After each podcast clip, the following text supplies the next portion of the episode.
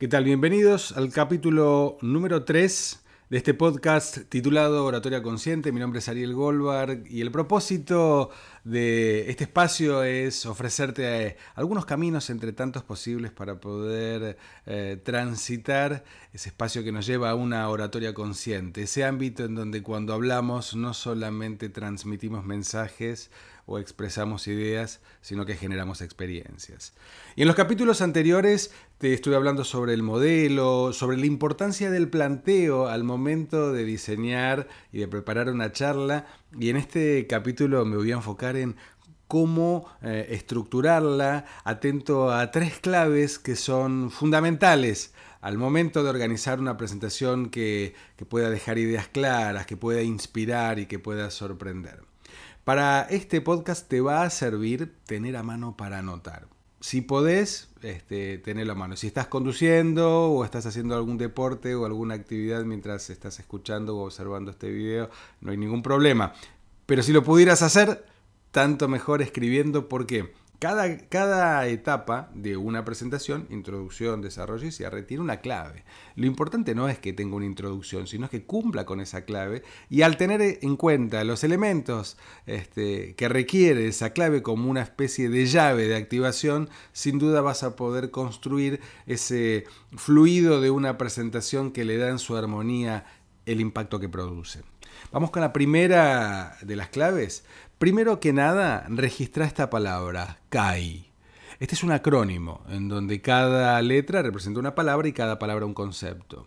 Entonces, la introducción tiene que ver con la C, la A tiene que ver eh, con el desarrollo y la I tiene que ver con el cierre. ¿Qué tener en cuenta en cada uno de estos tres momentos? El primero tiene que ver con la C. La C de CAI es curiosidad. Yo hice un poquito la pausa porque fíjate cómo a través del misterio logras captar la atención. Y eso en una introducción es fundamental. Año ya 2020, entendemos de que el milenio cambió su ciclo ya hace 20 años, pero mucha gente no se enteró. Y todavía mucha gente sigue empezando sus presentaciones con clichés, con etiquetas formales, estructuradas o vacías en donde poco dicen y poco generan. Y sin embargo, hoy en la dinámica en la cual nosotros estamos envueltos requiere que los primeros segundos logres captar la atención. No podés perder tiempo en la introducción o en el inicio hablando de cosas que no generan ni producen nada. Por eso yo marco mucho la diferencia que en la introducción lo importante no es presentar un tema, sino instalarlo. Generar curiosidad es captar la atención para que te ganes el derecho y el privilegio de que el otro quiera seguir escuchándote y en su mente esté diciendo, a ver, decime más, decime más. Es como cuando vos mostrás los títulos de, de tapa de un periódico, ¿no? No estás dando la noticia, estás marcando la pauta de una noticia. Es ese titular, es ese inicio. Es como cuando empieza un programa de televisión, un magazine, te dicen, bueno, en el programa del día de hoy vamos a contar con la presencia de una persona que nos va a hablar acerca de... Ta, ta, ta, ta, ta, ta, ta, y ahí genera curiosidad y vos te quedás mirando así, este, escuchando todo el programa, sabiendo de que lo más importante lo van a poner al final, por supuesto. ¿no? Entonces, ¿cómo vos generás curiosidad en la introducción? Hay varias formas de generar curiosidad. Por ejemplo, algunos arrancan con alguna pregunta, algunas preguntas. ¿no? Por ejemplo, imagínate que yo estoy en una presentación sobre hablando de oratoria consciente y empiezo la presentación haciendo algunas preguntas. ¿A cuánto les pasa a ustedes que, por ejemplo, al hablar se van por las ramas o caen en detalles que no son relevantes al, propósito o lo que dicen no tiene nada que ver con lo que planearon? ¿A cuánto les pasa que al momento de hablar tienden que, sienten que aburren o tienden a hablar de una manera monocorde ¿no? o mecánica?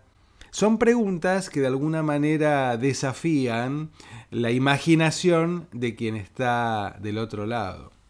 ¿No te pasó que alguna vez al momento de hacer una presentación por ahí te subiste seguro, segura y empezaste lo más bien, ti, ti, ti, ti, ti, y de repente em, a los 2-3 minutos, no sé, voló una mosca y empezaste a sentir unos nervios terribles este, y no sabes de dónde salieron, pero te pusiste nerviosa?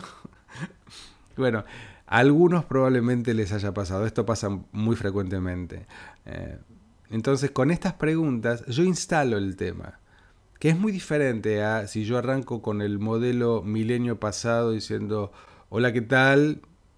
Mi nombre es Ariel Goldberg, estoy muy contento de estar con ustedes acá el día de hoy. Les quiero hablar de un tema que probablemente les resulte de, utilidad a más de alguno de ustedes, aunque por cierto no hay garantías de que todos se sientan conectados con lo que estoy diciendo, porque la utilidad es un proceso muy, una dinámica muy relativa que depende de muchos factores, pero yo creo que el tema del cual les voy a hablar probablemente les pueda generar algo de interés en algún momento. ¿no? no, no, no, no, no, no, no, no, no, horrible, horrible, ya está, ya, ya, ya te apagaron el video, es más, probablemente algunos ya apagaron el video y no llegaron a esta instancia. Entonces, genera curiosidad. Las preguntas ayudan. Otra forma de generar curiosidad es arrancar con una afirmación. ¿Sabías que de cada 10 personas que cruzan la calle en la vía pública, 5 son la mitad? Estoy dando una afirmación obviamente en tono humorístico y no estoy diciendo nada concreto. Pero empezar con una afirmación que tenga que ver con tal vez el dato de referencia de lo que querés decir, ¿no? Es como proyectar un número, 5 millones. ¿5 millones de qué? ¿Qué será 5 millones?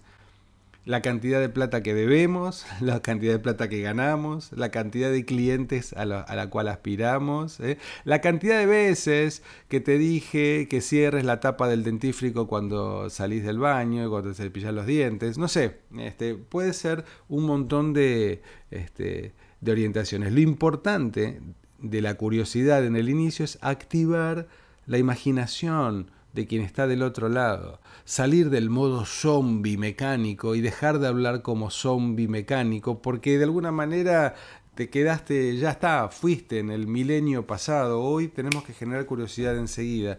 Cada uno con su estilo, yo por supuesto lo hablo desde mi propio estilo y cada quien de acuerdo a sus formas y está fantástico que así, que así sea, pero lo importante es que generes curiosidad. Una forma también muy importante de generar curiosidad es contando algún relato, una anécdota, una historia, ¿no? Y no presentes la historia, eso es un cliché, como decir, hola, ¿qué tal? Te quiero contar una historia. Y esta es una historia que te va a resultar interesante. No, no presentes la presentación, presentala. Es como si dijera, hola, ¿qué tal? ¿Sabes que en la primera vez que yo me subí a un escenario, lo recuerdo, a pesar de que pasaron 30 años, este, fue un momento, claro, hay ciertas cosas que pasaron en ese momento que las recuerdo como si fueran hace un ratito, porque cada tanto también vivo situaciones más o menos similares. Ya con eso estoy generando algo de curiosidad, que después veremos si esa curiosidad, si esa atención se sostiene y se mantiene luego en el desarrollo o solamente quedó en una buena introducción. Por eso es importante que generes curiosidad, ya sea haciendo una o más preguntas, contando algún relato o este, dando alguna información o algún dato. ¿no? Es como si dijéramos, em, parte de esta reunión es que nosotros encontremos una respuesta a la cantidad de plata que estamos perdiendo cada vez que nosotros hacemos tal proyecto. Ya lo estoy instalando y más de uno va a generar curiosidad. ¿no? Entonces, cómo vos lo generás desde el inicio. Los primeros segundos son muy importantes. Mucha gente a veces dice, para mí los primeros dos minutos son, son muy difíciles porque me pongo muy nervioso, pero después me relajo y está todo bien. El tema es que si tu presentación dura tres minutos y dos minutos te pones nervioso, el 66% de tu charla va a ser horrible no, no, hay tiempo para calentar motores, calentarlos antes. Es como si un deportista sale a jugar un partido y se pone a hacer abdominales cuando suena el silbato. No, no, no. Calentá antes, prepárate antes, posicionate antes. Entonces, al momento de empezar, empezá y empezá ya en la sintonía de aquello que pueda lograr la curiosidad de quien esté del otro lado para poder captar la atención. Vamos a ver la segunda clave. La segunda clave tiene que ver con la A de CAI. La A, versión milenio de este milenio, es agilidad. Es una palabra de moda, todo es ágil hoy, pero sin embargo la agilidad tiene varios matices. Uno de ellos, cuando yo hablo de agilidad, no tiene que ver con velocidad, tiene que ver con ritmo. Y el ritmo no es lo mismo que la velocidad. Por ejemplo, hay un ritmo propio de un tema del cual vos vas a hablar. Si es un tema muy complejo, si es un tema muy teórico o si es un tema muy emotivo, vas a utilizar un ritmo en particular que es propio del tema. Pero también hay un ritmo de la gente a la cual vos le vas a hablar. Y en ese sentido también no es lo mismo público que vive, por ejemplo, en zonas muy elevadas, ¿no? que son en zonas muy altas, o públicos que viven en zonas muy frías, público que vive en zonas muy cálidas, público adolescente, público adulto, eh, niños, siempre va a haber una cuestión propia del ritmo de a quién vos le vas a hablar. Y en este, cuando yo traigo esto, mucha gente a veces se me queda mirando y piensa, sí, pero em, ¿y qué pasa si yo tengo un público muy diverso?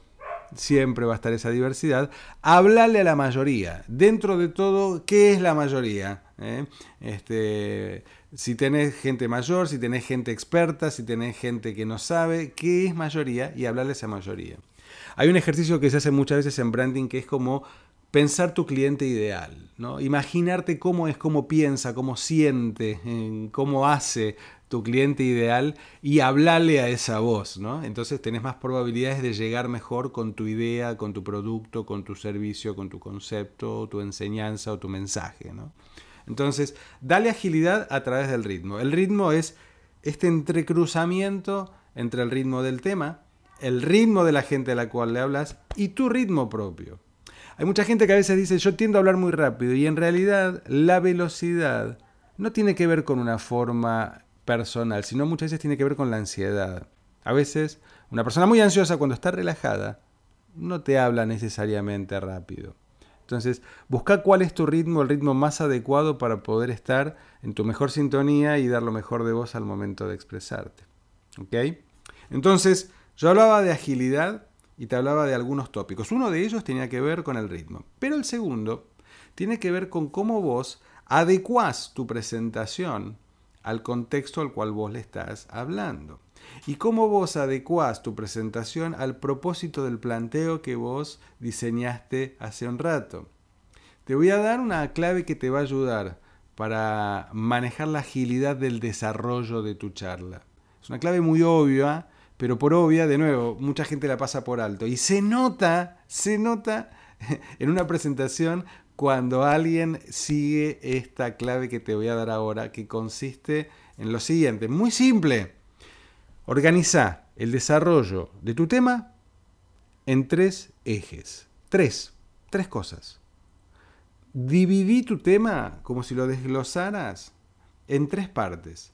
Es como si vos eh, vinieras con las compras del supermercado, con las bolsas así de grandes, y decís, bueno, tengo tres estantes donde poner todo. Entonces, ¿cómo clasifico? ¿Qué es lo que voy a poner en un estante? ¿Qué es lo que voy a ubicar en el segundo? ¿Qué ubico en el tercero?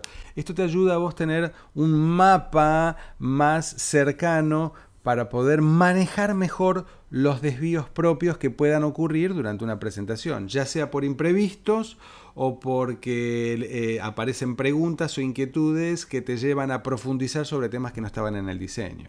Entonces, si vos lo tenés organizado y pasás de uno al otro, es mucho más armónico y fluido. Es como este Tarzán que pasa de árbol en árbol a través de una liana. Entonces, bueno, va una liana, pasa al otro árbol. Cuando vos te vas por las ramas y querés volver, pasas al siguiente eje. Y esto se nota en una presentación. Y se nota de maneras muy sutiles. Por ejemplo, ¿no te pasa cuando vos ves una presentación de alguien que de repente habla sobre un tema, se va por las ramas y vuelve y te dice todo de nuevo? Y vuelve varias veces y se vuelve hasta repetitivo. Bueno, cuando pasan esas cosas es porque este ejercicio no lo hice. No hay forma de volverte repetitivo sobre un eje si vos tenés claridad de dónde venís, en dónde estás, a dónde, a dónde vas. Es porque faltó este ejercicio tan simple y tan potente que permite que el desarrollo de tu presentación sea ágil. Después vos sabrás cómo administrar los climas, los momentos, la energía y los recursos que aplicarás para que este desarrollo mantenga esa atención que vos lograste en la introducción. Vamos a la tercera de las claves entonces. Dijimos CAI, curiosidad, agilidad. Y la tercera, la I. La I es para el cierre. Y nos guardamos para el cierre el impacto. El impacto de una presentación tiene que ver con la fuerza, la impronta que vos le das. Cuidado con los cierres. No tenés que encontrar la frase maravillosa, eh, el aforismo revelador, pero sí puede ser un concepto que sea la síntesis de todo lo que vos has desarrollado y que devenga en el mensaje final de lo que vos estás diciendo. Em, a veces me dicen, ¿es la conclusión, eh, el cierre de todo lo dicho? Sí y no. La conclusión es una parte del cierre, pero lo importante del cierre es lo que vos le decís a la gente. Entonces, si no se te ocurre nada brillante o maravilloso, da, hace, hace una pausa y levantás el tono y le pones más energía. A veces con energía simplemente marcas la pauta de un final. Y una de las cosas para evitar, hay dos cosas que yo siempre sugiero evitar en un cierre que eh, languidecen el impacto que puedes darle. Primero, uno de los grandes vicios de muchos oradores improvisados que es el falso cierre. El falso cierre es como cuando están diciendo, bueno, para terminar,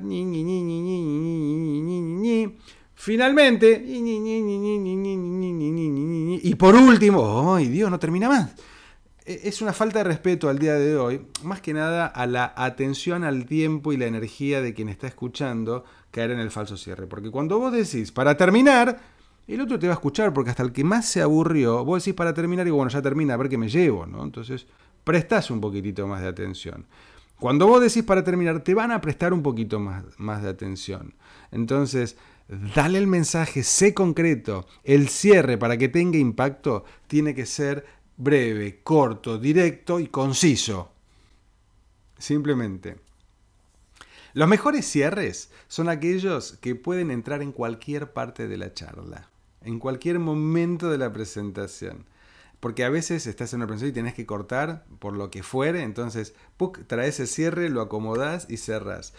Y el cierre es lo que resulta natural de un buen desarrollo, porque es la conclusión que lleva a, poder pensar. Vos podés cerrar, por ejemplo, si empezaste con una historia, podés cerrar con el final de la historia o una nueva perspectiva que el desarrollo te dio sobre la historia que contaste. Entonces, cómo vos cerrás es la última imagen que vos dejás y es tu impronta que vos dejás en los demás. Evita el segundo de los grandes vicios. Te dije dos. Uno es el falso cierre. Y el segundo es el cierre que yo llamo BNE, B-N-E. Es un acrónimo que significa, cuando muchos terminan, dicen, ah, ta, ta, ta, ta, ta, ta, ta. Bueno, nada. Eso. No, esa no es una manera de cerrar una, una charla así como profesional, madulto, duro, eh, madulto, duro. Esa no es forma de cerrar una charla adulto, maduro. Eh, incluyendo inclusive también los errores como parte del proceso y sumándolos como un aspecto de la dinámica. Este es un buen ejemplo eh, en donde cuando aparece un error podemos evitarlo, podemos anularlo o podemos rehacerlo eh, o podemos dejarlo. Y me parece interesante y hasta simpático, inclusive como un componente de la oratoria misma, ¿no? Porque tener una oratoria que genere impacto no significa que tenga que ser perfecta, sino que tenga que ser adecuada y que sirva, ¿no es cierto? Es cierto que em, yo cambio muchas veces el mote de perfeccionismo por el mote de la excelencia, y sí me parece importante buscar la excelencia. Y entiendo que el error no necesariamente va en detrimento de la excelencia si el producto que se lleva a quien está del otro lado es bueno, aunque podamos haber cometido algún error en el medio. ¿Ok? Entonces, el cierre con, impacto va a ser, como decíamos, la resultante de todo un proceso previo. Y es importante siempre que la energía del final esté en sintonía con aquello que vos querés dejarle a la gente que la gente se lleve, ¿no? Eso es muy importante y tenerlo muy presente. Entonces, si vas a preparar bien algo, podés preparar con mucho foco cómo empezar, por lo que ya dijimos, de la curiosidad y de que ya tenés que estar como en sintonía desde el segundo cero, ¿eh? Y cómo vos vas a terminar para poder asegurar de que la presentación no caiga sobre el cierre. ¿no? De hecho, eh, un desarrollo muchas veces inadecuado de mucha gente que se va con los tiempos porque se queda eh, tranquilo en su dispersión, después al momento de cerrar empieza a agrupar todo, todo rápido y empieza a hablar a mil kilómetros por hora y eso va en contra de una imagen profesional, de una imagen seria, por supuesto, como tanto yo vengo insistiendo en este sentido. No tiene que ver con la pulcritud, tiene que ver con la calidad. No tiene que ver con el perfeccionismo, sino con la excelencia pero sobre todo eventualmente es el valor que el otro se va a estar llevando. Por eso es importante que CAI sea una estructura que vos puedas tener internalizada de alguna forma hasta que se automatice. Al principio llevará algún tiempo. Entonces, vos te habías hecho en el episodio anterior de tu charla, hiciste como el índice del libro en donde vos organizaste todos los temas Ahora con Kai los redistribuiste. Y el último de los puntos que tiene que ver con la estructura es ese mito en relación a la memorización. Mucha gente dice, bueno, ¿tengo que memorizar o no memorizo? Yo no puedo memorizar porque no soy bueno para la memoria, dirán otros tantos. Lo cierto es que hay escenarios muy puntuales y específicos, que son pocos generalmente, en donde sí es importante memorizar todo. Por ejemplo, el inicio de un gran evento, en donde tenés tres minutos para hablar y esos tres minutos tienen que estar bien pensados, bien hechos.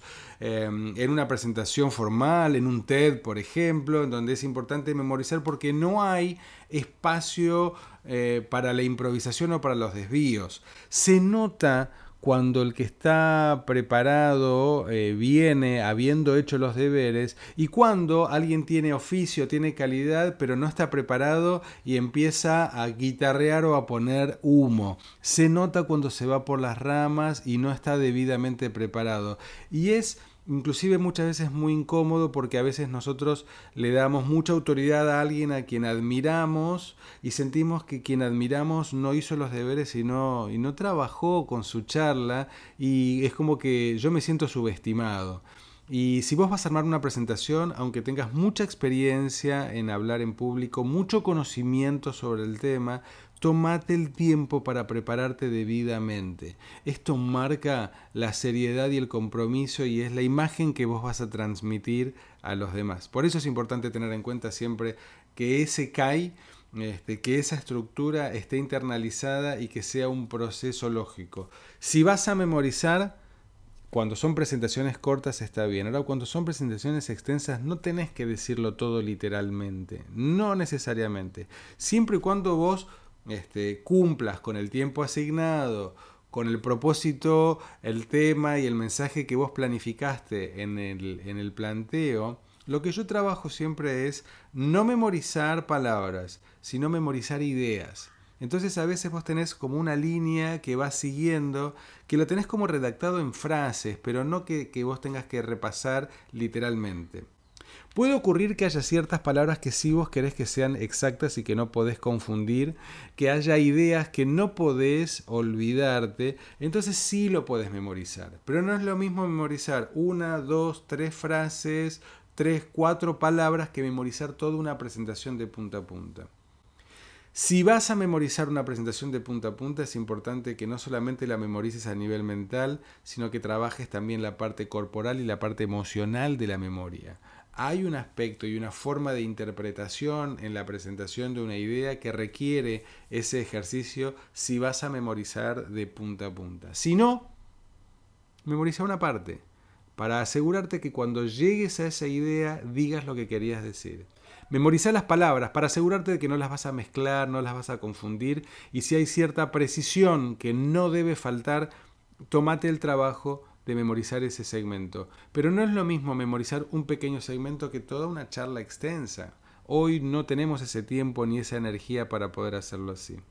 Incluso a veces preguntan si está mal subir este, o leer lo que se va diciendo. Y yo creo que eso no depende de eh, que esté bien o mal que vos leas. Lo que tenés que tener cuidado es no quedarte en la lectura ni usar la lectura como una especie de muleta para no conectarte con quien está del otro lado. Si vos al leer mantenés tu conexión con lo que querés decir, mantenés tu conexión con quien está del otro lado, no hay problema que leas. El tema es que no te disperses ni te encierres en la perfección de lo que tengas que decir para que nada falle. Acordate que la perfección eh, es un espacio abstracto que no es tangible. Ahora, la experiencia sí me gustó, no me gustó, lo voy a sentir como en el interés y en el tiempo de permanencia escuchando una presentación, en el impacto que pueda tener o en la devolución que luego te puedan dar de lo que vos puedas decir. Desde ese lugar yo creo que un sentido prolijo, ordenado y al mismo tiempo flexible va a permitir que ese impacto de acuerdo al escenario en el cual estés haciendo una presentación, un vivo en una red, una presentación formal eh, este, en una plataforma virtual, una presentación presencial, lo que fuere, siempre tenga eh, notoriamente visible tu trabajo con seriedad, con profesionalidad y con compromiso. En el próximo capítulo vamos a empezar a trabajar eh, recursos para ver cómo captar la atención de la gente, cómo generar impacto eh, y sobre todo cómo armar historias y hacer de las historias espacios de presentaciones que generen conexión. Nos vemos en el siguiente capítulo.